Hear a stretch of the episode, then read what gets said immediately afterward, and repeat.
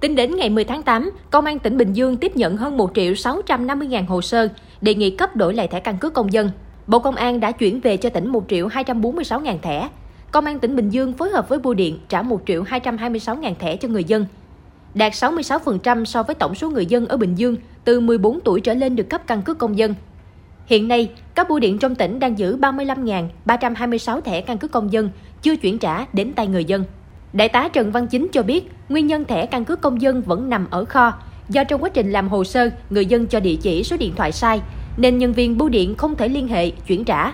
Đa số thẻ này là của người dân tạm trú. Công an tỉnh đã họp với bưu điện tỉnh, những trường hợp nào khó thì giờ công an xin nhận lại. Tôi xác minh ở nơi là thường trú còn như nơi tạm trú của họ hiện nay ở đâu để cấp cho người dân.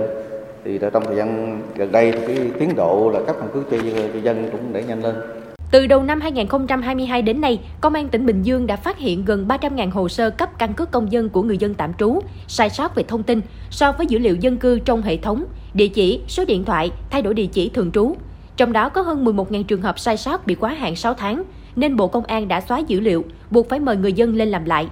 Hiện nay, Công an tỉnh đang chỉ đạo các đơn vị địa phương tập trung để nhanh tiến độ khắc phục các hồ sơ cấp căn cước công dân đang bị tồn động do thông tin sai sót, Tiếp tục tuyên truyền, mời số người dân bị xóa dữ liệu đến cơ quan công an để thu nhập lại hồ sơ cấp căn cước công dân, bảo đảm theo quy định.